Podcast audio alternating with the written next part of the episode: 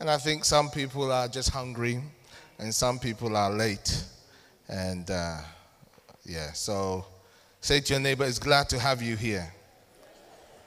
I'm glad you are here. No, I'm actually saying, I am glad you are here.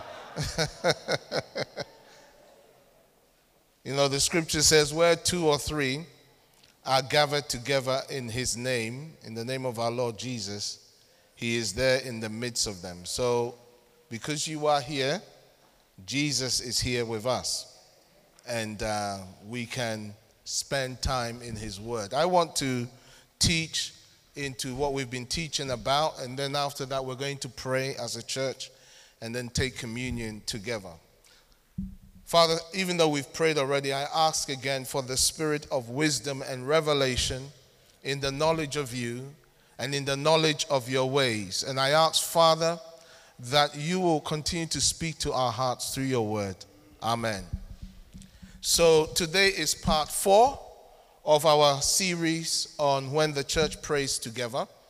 And uh, today I want to talk about the perils of corporate prayer. The perils of corporate prayer. In other words, some of the dangers and challenges we face when we are praying together. Some of the things that can actually hinder us when we are praying together as a church.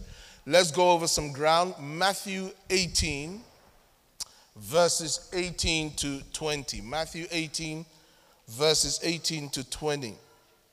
Our Lord says, Assuredly, whatever you bind, assuredly I say to you, whatever you bind on earth will be bound in heaven, and whatever you loose on earth will be loosed in heaven. Again, I say to you that if two of you agree on earth concerning anything that they ask, it will be done for them by my Father in heaven.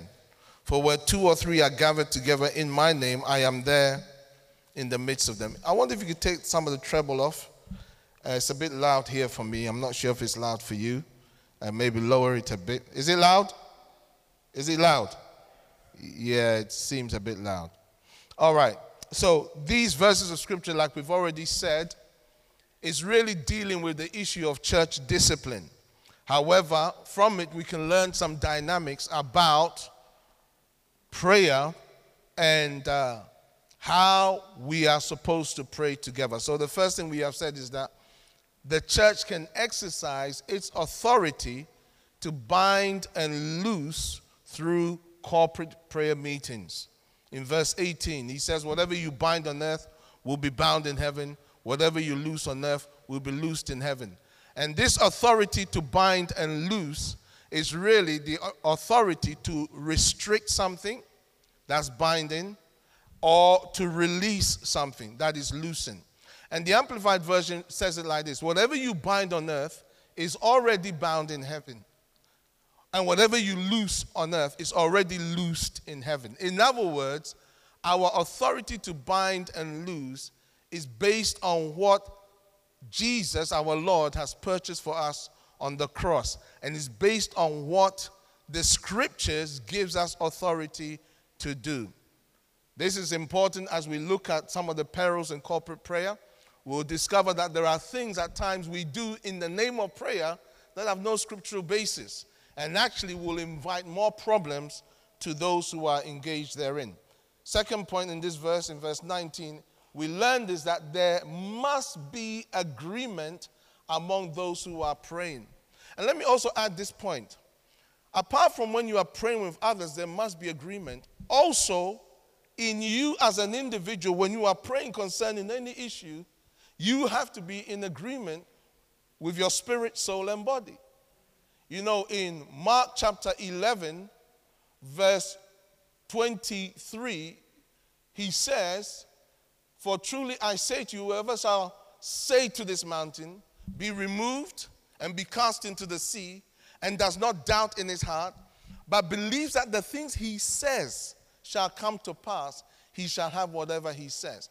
There has to be agreement with what we are saying and what we are believing as we say it for power to be released. And the third point here is this is that the prayer meeting must be in the name of Jesus. For the prayers to be effective, the prayers must be in the name of Jesus because in verse 20 he says, Where two or three are gathered together in my name, there am I in the midst of them. So when we gather in his name, again, it means this that gathering represents him. That gathering is because of him. That gathering is to honor him. That's what it means to do something in the name of Jesus. When you do something in the name of Jesus, it is not just saying in the name of Jesus and then doing something. Now, you can do that, and that could be in the name of Jesus if after you say in the name of Jesus, whatever you are saying or doing represents Him, honors Him, and has His full support. The reality that I have seen in my own life, and maybe in yours, is that at times we say in the name of Jesus as some kind of magic wand to get something done. And of course, nothing happens. Some of these things, for instance, I remember um, in the younger days when, I'll be, when I was casting out demons in people, we would spend hours just screaming at them in the name of Jesus.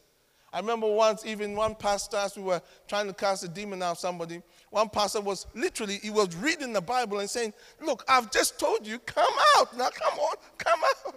And the thing is eh, looking at him. The point is, is that it is not saying in the name of Jesus that makes it the name of Jesus. It is whether what you are doing represents him, whether what you are doing honors him, whether what you are doing is because of him. And so, prayer meetings and prayer gatherings that are because of Him, that are to honor Him, that are to promote His ways, are prayer meetings that are in His name. And that is why I personally do not believe in multi faith prayer gatherings. I believe in working with people from other religions. I believe in doing projects in the community with those from other faiths. I believe in all of that. But I do not believe in multi faith prayer meetings because they cannot be in the name of Jesus. Because you cannot put the Lord Jesus on the same line as Mohammed or as Buddha or as Allah or as uh, Krishna or any other God of another religion. Because he says, our Lord says, I am the way, the truth, and the life. No one can come to the Father except by me. So if that is what he says, and if we are trying to represent him in prayer, you cannot do it something in another way and put him on the same level as someone else. It's not bigotry, it's just the reality of our faith. All right, so this is what this verse um, captures. And these three key dynamics are important whenever we are praying together.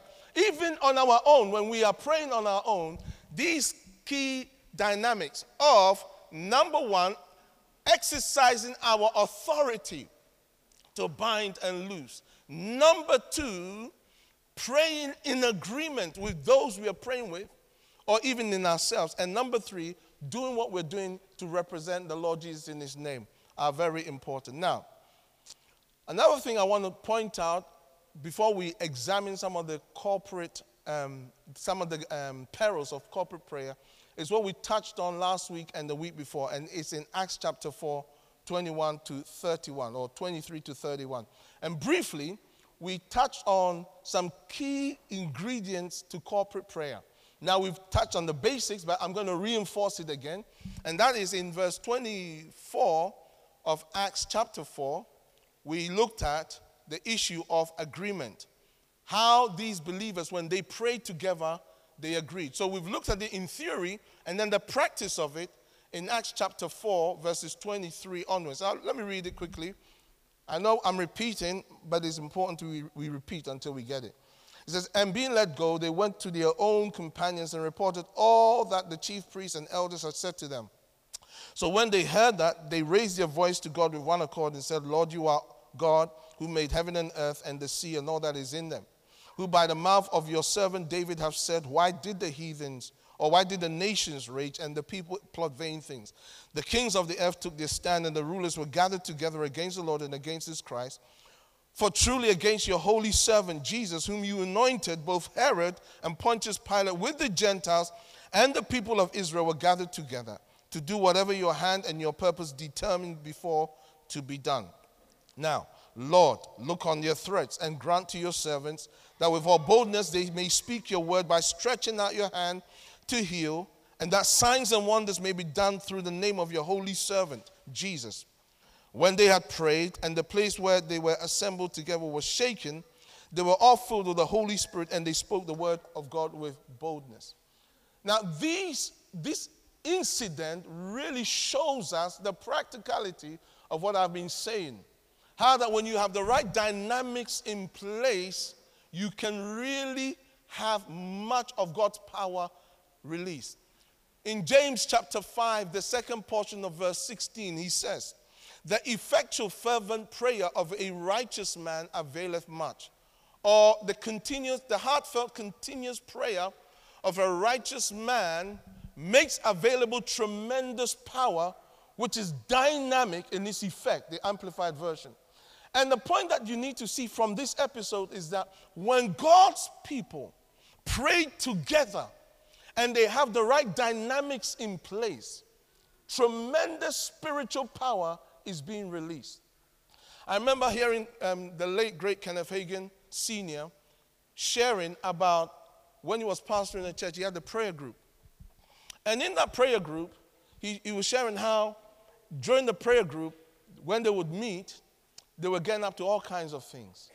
And it got to the stage when they even gathered together. They start saying things like, God is finished with our pastor, and uh, God, and he's, God is finished with the pastor, basically. So his wife said to him, and some of the other leaders, one, some of the members of the prayer group came to him and said, Pastor, you need to come get involved in the prayer group, or you need to do something about this group because it's getting out of hand. Now, he was a wise pastor, so what he did was he got them to start meeting together with him. He didn't disband it, he just started meeting with them. And he said, as he began to meet with them, he began to channel the power that was being generated amongst them in a proper direction. So, what was happening, you see, because they lacked understanding, when they were picking up things in the spirit, they were putting all kinds of interpretations to it and they were causing more problems. But when he began to guide them, they began to generate so much power that they began to pray all kinds of miracles into being. The same people. Now, what they did not know was that what they had picked up that God was through with their pastor was that he only had one year left there. And that God was now going to launch him into his apostolic and prophetic ministry. But the, the way they picked it up, all right, but then the interpretation they put on it, God is through with the pastor. That could mean all kinds of things. The guy's gonna die.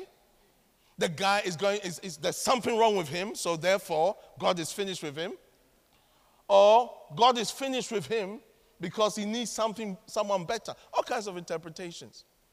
What I'm trying to say is, is this when God's people gather together to pray, beloved, there's tremendous power available.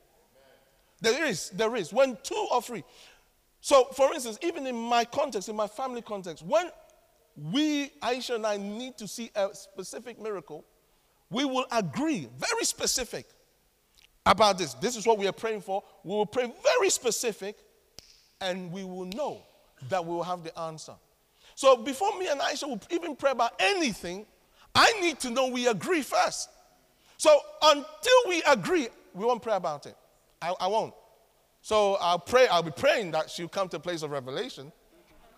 But I will not bring it as an issue of prayer because there's no power going to be generated.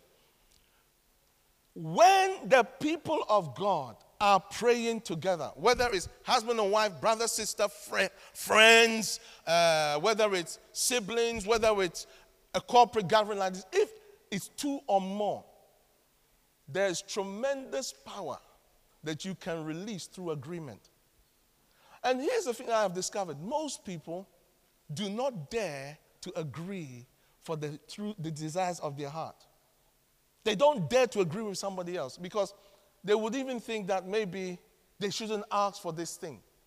Because, you know, at the end of the day, if it is God's will, it will happen. Are you still here? So, in these verses, there are five things that we touch, we, we highlighted. One is agreement. The fact that in verse 24, they, when they heard what Peter and John had said, they raised their voice to God with one accord and said. Second thing is, when they prayed that agreement, it was in submission to God's will because they addressed God as Lord, or the King James Version, some versions say sovereign Lord. You are God who made heaven and earth. Third thing is, is this their prayer had scriptural authority and context. So they referred to Psalm 2, what David said in Psalm 2. And then they contextualized it to their situation in verses 25 to 28.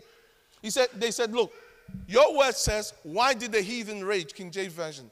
And the people imagine a vain thing. The kings of the earth have set themselves together against you and against your Christ. You know, this is what happened with Pontius Pilate. They crucified Jesus. And now listen to what these same people are saying. Listen to their threats.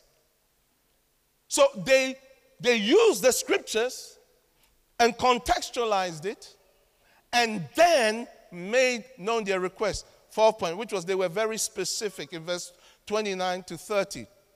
They said, Lord, look on their threats and grant to us, your servants, that with all boldness we may speak your word. Why did they ask for that? Because they were afraid. They, they could be afraid. Beloved, never back down from admitting your weaknesses and inadequacy, especially in prayer. In the times of prayer, it is a great opportunity to say, Lord, now look at this situation that we're facing. Give us the anointing to deal with this, otherwise, we're going to be embarrassed. I remember Ezra boasting to the king of Babylon, telling him how their God was this, that, and the other. And the king said, Okay, you know, you, you need to go back to Judah, and do you need an escort? And Esther said, Esther, Ezra said, Nah, our God can protect us. Now, at that time, historically, the, the road or the way back to Jerusalem was paved with bandits. All kinds of ambushes was taking place. So the king, in his magnanimous nature, said, Would you like us to give you an escort? Now, if, you know, if Ezra, you know, if you, this probably the, the team with Ezra said, Charlie, this is what we've been praying for. And then Ezra said, No, no, no, no. God can protect us and deliver us. His, his staff members must have thought, oh man, bro, man. Now, after Ezra said that, you know what he did? He called a fast. Oh God, protect us. He fasted and prayed, and then they took the journey and they were protected. You see, at times you have to understand that you have to be able to admit your inadequacy. In fact, many times. So if I'm facing something in my family, let's say my children, there are things going on that is troubling me. There's no point me talking to them about it. Aisha and I will just pray in agreement to turn the thing around. Sometimes your children are not studying the way they need to. Sometimes they're beginning to have an appetite for things that they're not supposed to. There's no point beating them in the head because that ain't going to work. There's no point shouting at them. That's not going to work. There, you have to bind and lose certain things without their knowledge. There's no point even telling them, I'm going to bind you and loose, you know, because of the way you're carrying on. That's not going to help. Yeah. Hmm. And then look at God's response, verse 31. When they had prayed, the place where they were assembled together was shaken. Can you imagine? And they were all filled with the Holy Ghost or the Holy Spirit. Now, in the Bible, in the New Testament, go and study it. Whenever you see, and they were all filled with the Holy Spirit, you will discover that the, when it describes what happened in terms of after they were filled, they would speak in tongues. I'm demonstrating, I'm just showing. They would speak in tongues. They won't speak in French in the sense of they know it's French. They might speak in French, but they wouldn't know it's French. It reminds me of the time when I prayed for this ex Muslim convert who he became a, uh, a, believer, uh, not under my ministry, but he became a believer, but he hadn't received the baptism of the Holy Spirit. And we were talking, and uh, we were, I was coming back to London, I was in Wells Poly at this time, and as we're talking, and he said, No, he hasn't. He was a very zealous guy. He loved Jesus. He had the Spirit of God in him, it was clear but he never, he hadn't received the baptism. So I said to him, Would you like to? And he said, Yeah, I would. I said, Okay, we can have it now. Are you okay with that? He said, Yeah. So, on the train station, before my train came, just laid hands on him, prayed, and he began to speak in tongues. But he began to speak in Latin. And some of the words he said, I knew what they meant. So after he finished, I said to him, Do you know what you were saying? He said, No. I said, You were speaking Latin. And these are the words you were saying. And he just looked at me. Oh, well, yeah. I remember another time in our prayer group where we're praying in our church, our old church, as we're praying, one of the brothers was just worshiping, singing in the spirit. And as he was singing in the spirit, I stopped out for hang about. What am I hearing here? And he began to sing like this. Yesu yeah, Yesu yeah, Yesu yeah. Yeah, I mean, huh? Yesu yeah. Because this is, in my language, it's Jesus is good. So when he sang it for about 10 minutes or whatever, afterwards I said, Bro, do you know what you were saying? I no. I said, I know what you were saying. Now, I was, this is in the interpretation. I just happened to be in the radar to hear the language he was praying, singing to Jesus in. You understand? The point I'm making is, is this again, because you need to understand these dynamics in the things of the Spirit. Because when you understand how the spiritual realm operates, you can use it to your advantage. You see, we, you see, the scripture says in First John chapter 1, that which we have seen, that which we have heard and handled concerning the word of life, what we have experienced is what we're telling you. Not just we read it in a book, we have lived it. So when we're talking about praying together, we have seen the blessings that comes your way when you access the word of God and allow the spirit of God to influence you in some of these things. Can you say amen? God responded, they were filled, and then guess what happened? They were given the ability, the boldness to preach and declare the word. All right, let's look at some of the perils. First peril, in fact, before we do that, let's read, I don't think I gave you this one, Matthew chapter 6 from verses 5 to 7. Matthew 6, verse 5 to 7.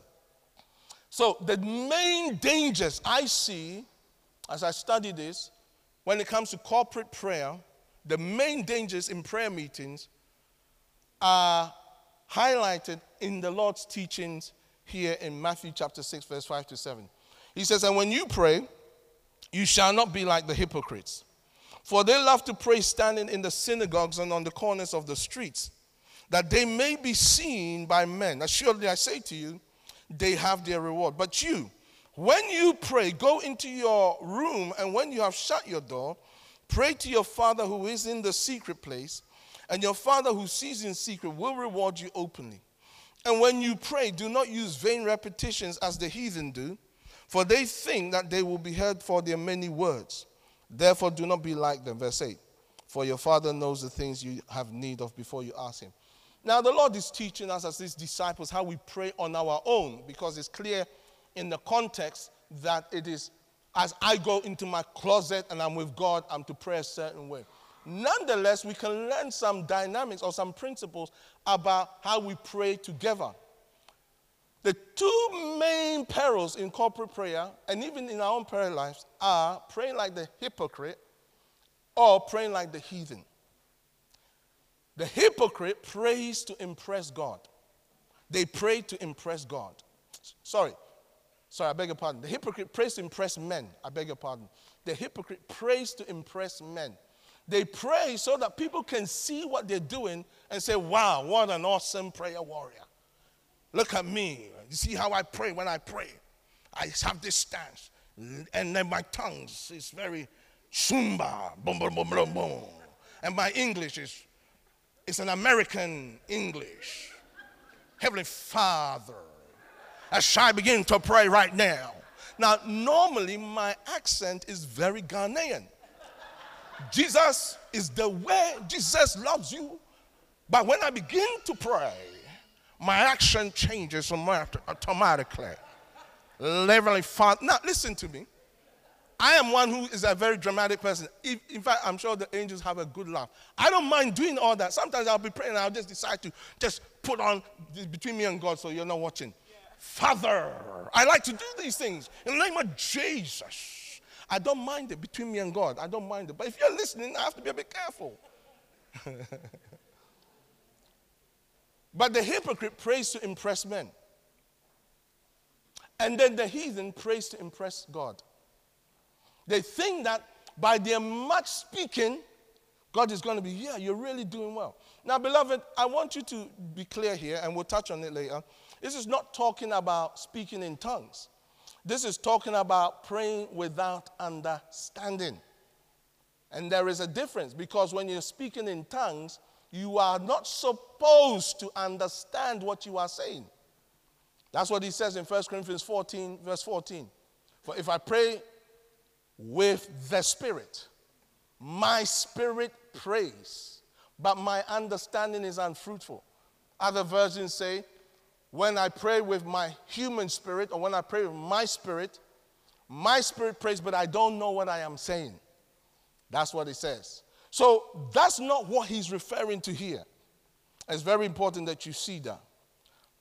However, we have to be careful in our prayer gatherings of these two perils trying to impress God and trying to impress people. It's very common. If you're like me, I'm sure you have yielded to it many times. You're in a prayer meeting, and you hear Brother Smith over here. If you're a Smith, please forgive me. He begins to pray, you know, and he starts, Heavenly Father, from the very foundations of the world. When you began to create and you said, Light be. Not even let there be light, you know. They mean they go to the proper Hebrew, light be. And it was. Right now, in the name of the most holy one, your holy child, Jesus Christ of Nazareth. In fact, Yeshua Mashiach. We don't say the English, we give the transliteration Yeshua Mashiach. Yahweh, we say to you, Yahweh, not even Yahweh, Yahweh, because that's more to the, to the proper tetragrammaton, Yahweh. As we pray, and you're like, hey, Charlie, this guy.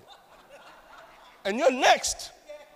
You're hearing text Yeshua HaMashiach and Yahweh. And you're next. And everybody, oh, hallelujah, as you're praying. And you're next.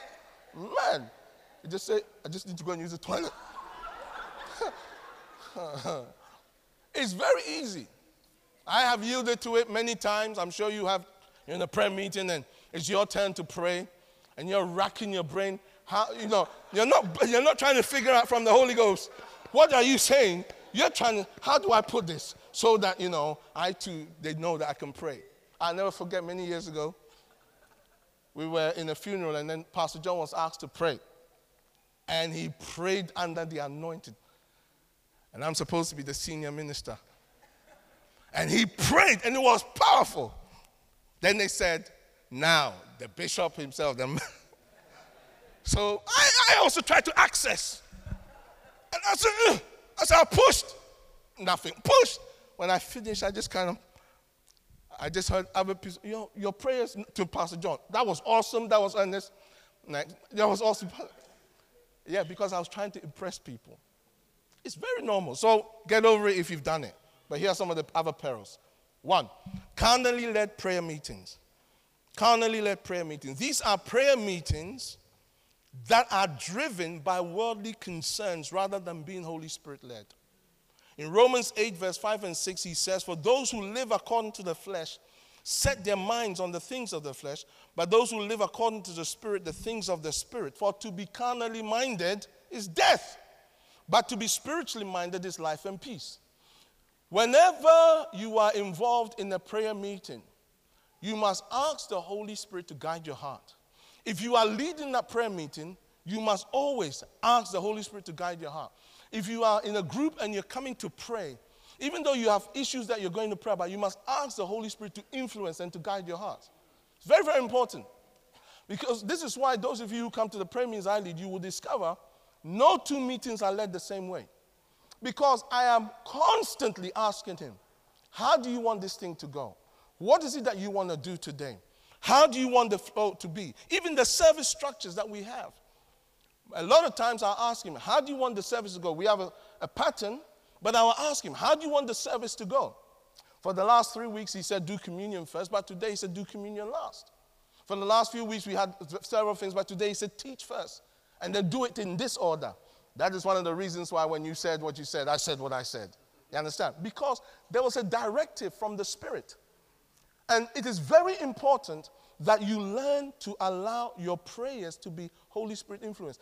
This, again, is why many of us, even on our own prayer times, we find it very dry. Why? Because we're trying to manufacture a ritual, a pattern. We don't wait on Him to speak to our hearts. Or because there are issues on your heart that you, you, you, you they are bugging you, but you feel you have to start with worship. Because you've been taught the Lord's Prayer, you always start with worship. And, and then sometimes you say, no, we have to confess our sins. I remember as a younger guy, we would confess our sins. Also, and I would confess sins known and unknown, sins seen and unseen, sins felt and unfelt. I've just added the felt and unfelt bit, but you know, you get the drift. No, no. Remember, it's the grace of our Lord Jesus Christ, the love of God, and the communion or the sweet fellowship of the Holy Spirit that is to remain with us always. So, constantly learning to dialogue with Him and letting Him influence how you pray is crucial. Why? Romans chapter 8, verse 26. Likewise, the Spirit Himself helps us in our weaknesses. For we do not know how we should pray as we ought to pray. But the Spirit Himself makes intercession with us, for us, sorry, with groanings which cannot be uttered. Now, he who searches the hearts knows the mind of the Spirit because he makes intercession for the saints according to the will of God. Beloved, how the Holy Spirit does this is through human vessels, you and I. He's not in heaven praying, he's praying through people who have learned to allow him to influence how they pray, both with their understanding and also with their human spirit. It's very, very important. So, being Holy Spirit led as opposed to carnally led is very important. Carnally led prayer meetings are a peril to prayer meetings because those prayer meetings will have no answer. Secondly, unintelligible prayers. I am not talking with speaking in tongues. I'm talking about prayers that are incoherent or cannot be understood by those in the prayer meetings. It may well include speaking in tongues. Matthew 6 7. And when you pray, do not use vain repetitions as the heathen do, for they think that they'll be heard by, for their many words. Now, the above verse is addressing this issue. It's addressing prayers that are being said, but you don't even know why you're saying it. So I'll give you an example. Oh, Jesus. Jesus, Jesus, Jesus, Jesus, Jesus, Jesus, Jesus. Hallelujah, hallelujah, hallelujah, hallelujah. Again, you see, you, you guys, you're so prim and proper. You, you don't come from the traditions we come from. From a classical Pentecostal prayer meeting. Our prayer meetings weren't like the ones you have here where you have some structure and pray together and, uh, you know, let's pray in the spirit together. No, you entered the prayer room by design and left by design and hope for the best in between. Yeah. You just entered as you felt. You entered and everybody, some were sleeping, some were praying, some were pretending to pray, some were really in the spirit and you just prayed and really struggled.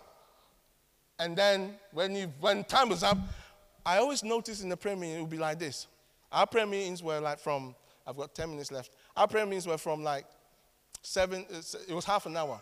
So you enter the prayer room. At seven o'clock, the usual thing, you have the die-hard prayer warriors who are there.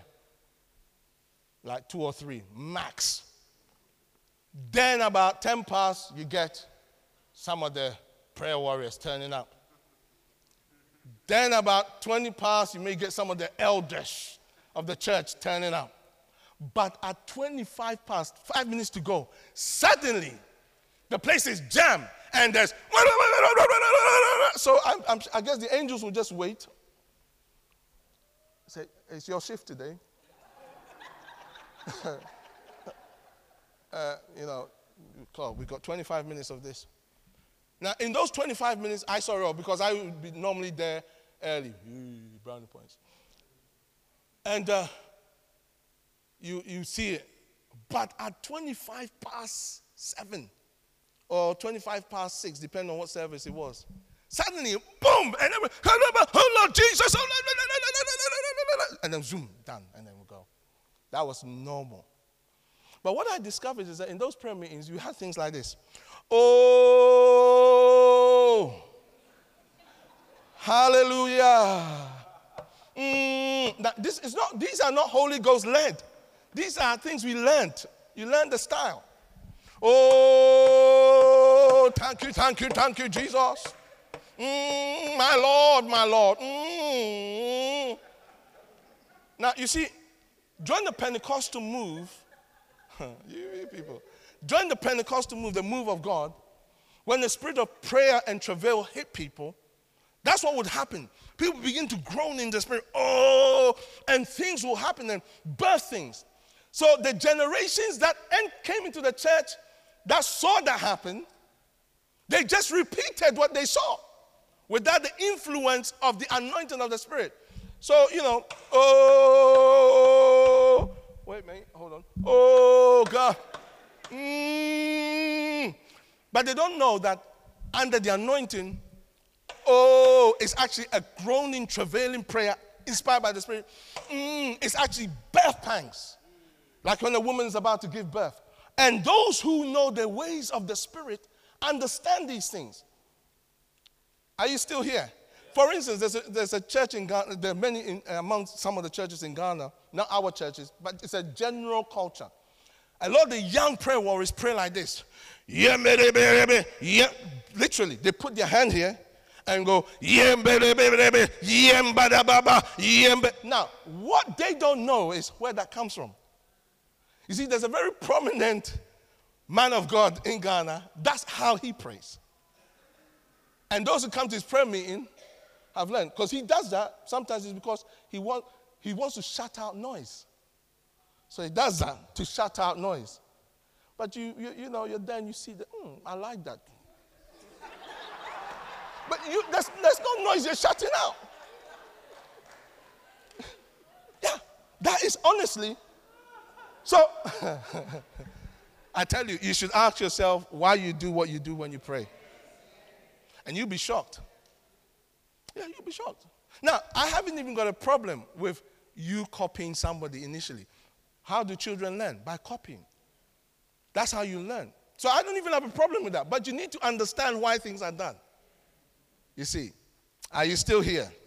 All right, so that's, that's unintelligible prayers. Now,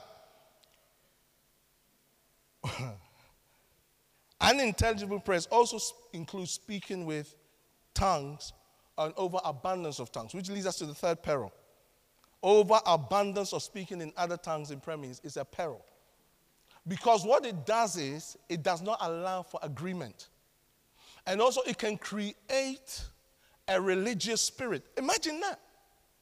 The very gift that God gives you to use to pray, you can allow a religious spirit to accommodate it. So, when you go to a prayer meeting, you think the first thing you must do is pray in tongues. And don't just, not, just, not even pray in tongues like how, you know, you pray normally. No, no, no. You have to pray. Kofi Buadu's praying in tongues. Shambaraba, Kambaraba. Because you've heard your pastor, that's how he prays in tongues. He does this. So mm, I, like, I like the sound of that. Now, I don't even have a problem with that. Because that's how I learned it as well. I, I listened to, one time I, was, I saw this man of God praying and He's praying, Sherry, I thought, mm. I said, I said, that must be really saying, give me all the power from heaven, tongue. My normal tongues were, shalala. oh God, help me out. Oh God, please help me out. Help me out. Oh God, oh God, you need, I need your help. Oh God. But then I hear, Sharon, must sound like the angels of heaven. You're now coming down. I should bring the manna. Let me offer. It must be that. That's what I thought. I was impressed. Are, are you still here? I'm just showing you, you can have an overabundance of something. And Paul tells us about that. Look at this. In 1 Corinthians chapter 14, verse 11, he says, Therefore, if I do not know the meaning of the language, I shall be a foreigner to him who speaks, and he who speaks will be a foreigner to me. Also, you will find that uh, in 1 Corinthians chapter 14, verse 16, he says this If you bless with the Spirit, how will he who occupies the place of the uninformed say amen at your giving of thanks? Since he does not understand what you say. For you are really, the next verse says, you're doing well in giving thanks in the spirit, but the other one is not edified. So he's not saying don't pray with the spirit. He says pray with it with proper protocols. So when you're in a corporate setting and you're trying to pray in agreement, yes, you may start by saying, let's all pray with our spirits and pray with our understanding, reach out to God. But now, so you all start praying with your spirit and your understanding like you do. Let's say we're all praying to God, and let's say you're saying to God, Oh God, help us. And I'm saying in English, Oh God, I love you. And that person saying, Oh God, heal the nation. That's fine because we're all praying out to God. But then the minute we say, Now, let's pray about this issue, let's agree about this issue. First, let's corporately speak to God. So we corporately speak to God about the issue, heal our nation, heal our nation, heal our nation. Then we say, now let's agree together. Now, at that point, it's not tongues. We need to hear what you're saying. And if you're going to pray in tongues, you need to pray with the understanding as well. That's the protocol. If there's a super abundance of a good thing, it becomes a bad thing in any context. Like Ed Cole said, balance is the key to life. Okay, one more and then we'll continue. Another peril is what I call the bizarre that is considered as spiritual. And we've seen some of this. Things that people do that they think is actually God and it is not. So, for instance, you find people cursing demons in prayer meetings because they think that's what we're supposed to do. Cursing Satan, bombing the devil, atomic bombs and grenading Satan, cursing witches and wizards because do not suffer a witch to live. But our Lord is very clear in Scripture. He tells us in Matthew chapter 5, verse 44 I say to you, love your enemies and bless those who curse you, and do good to those who hate you, and pray for those who spitefully use you and persecute you. So, this is talking about people. So, we are not never supposed to curse people in prayer, curse our enemies in prayer. We're never supposed to. Even those people who are cursing us, we're never supposed to curse them back. Uh, some of you have heard me share this. One day I was in my bed, I was sleeping, and this demonic spirit came into my room, came, came in to attack me and choke me. And I got up and I was really angry. And I said, Return! And he said, The spirit said, What are you doing? You want to kill him? Because going to say, Return to sender. You know, the return to sender one. That's one of these unbiblical, bizarre things. It's very popular, but it's unscriptural. Return to sender, because it's a vengeful spirit. You, you, you're trying to kill me, return to sender. And people have killed people that way. So he said to me, What are you doing? You want to kill them? Don't do that. Pray for them. So I caught myself. So I prayed for them and then went back to sleep. Amen. Or insulting the devil. Jude chapter 8, verse 11, uh, Jude 8 to 11. Jude is one chapter. Likewise, those, likewise also these dreamers defile the flesh, reject authority, speak evil of dignitaries. Yet, Michael the archangel, in contending with the devil when he disputed about the body of Moses, dared not bring against him a re- reviling accusation, but said, the Lord rebuke you. Verse 10. But these speak evil of whatever they do not know. And whatever they know naturally, like brute beasts, in these things they corrupt themselves. You see, when it comes to the things of the Spirit, it is so vast, you have to stay within biblical protocols. Otherwise, you end up doing things you're not supposed to. You think because you have authority over the enemy and he's under your feet, you can insult him. You cannot. Our authority is derived through the name of Jesus alone. In your own self, you have no power. It's through the name of Jesus. So whatever you are doing must represent him. Michael the archangel, when he was disputing over the body of Satan, uh, of Moses, you see what happened was when Moses died, Satan wanted Israel to take that body, mummify it, and worship it as part of his culture, like they did with the bronze serpent. That's what they wanted to do with Moses' body.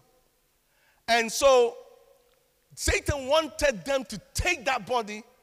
And so the archangel Michael, that's why they could never find Moses' body. Because had they found it, they would have preserved it and it would have become something.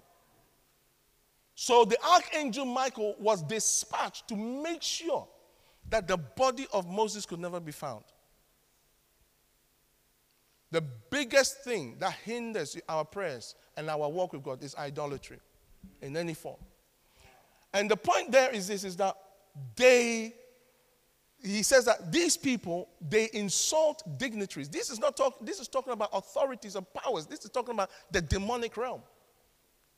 And they do it because they don't understand what they're doing. But he said, even Michael the archangel, when it came to dealing with Satan, he was very careful. He just spoke, The Lord rebuke you. Beloved, be careful of the bizarre. That's why you must stay with what you know to be scripture. Now, sometimes the Holy Spirit will get you to do something unusual in a context. That's fine. But keep it to yourself and to God. So there are things that I will do when I'm praying on my own that I will never do in public. Because the minute you begin to do it in public, you will open the door to bizarrism. Bizarre things. Amen. We're going to pray. Are you ready to pray? Why don't we rise to our feet?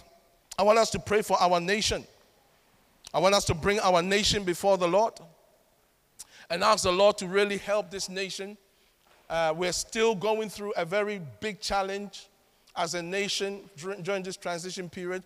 We want to pray for the government, for parliament, for the judiciary, and uh, for, the, for law enforcement. We want to pray against terrorist attacks specifically. We want to pray God will give wisdom to parliament.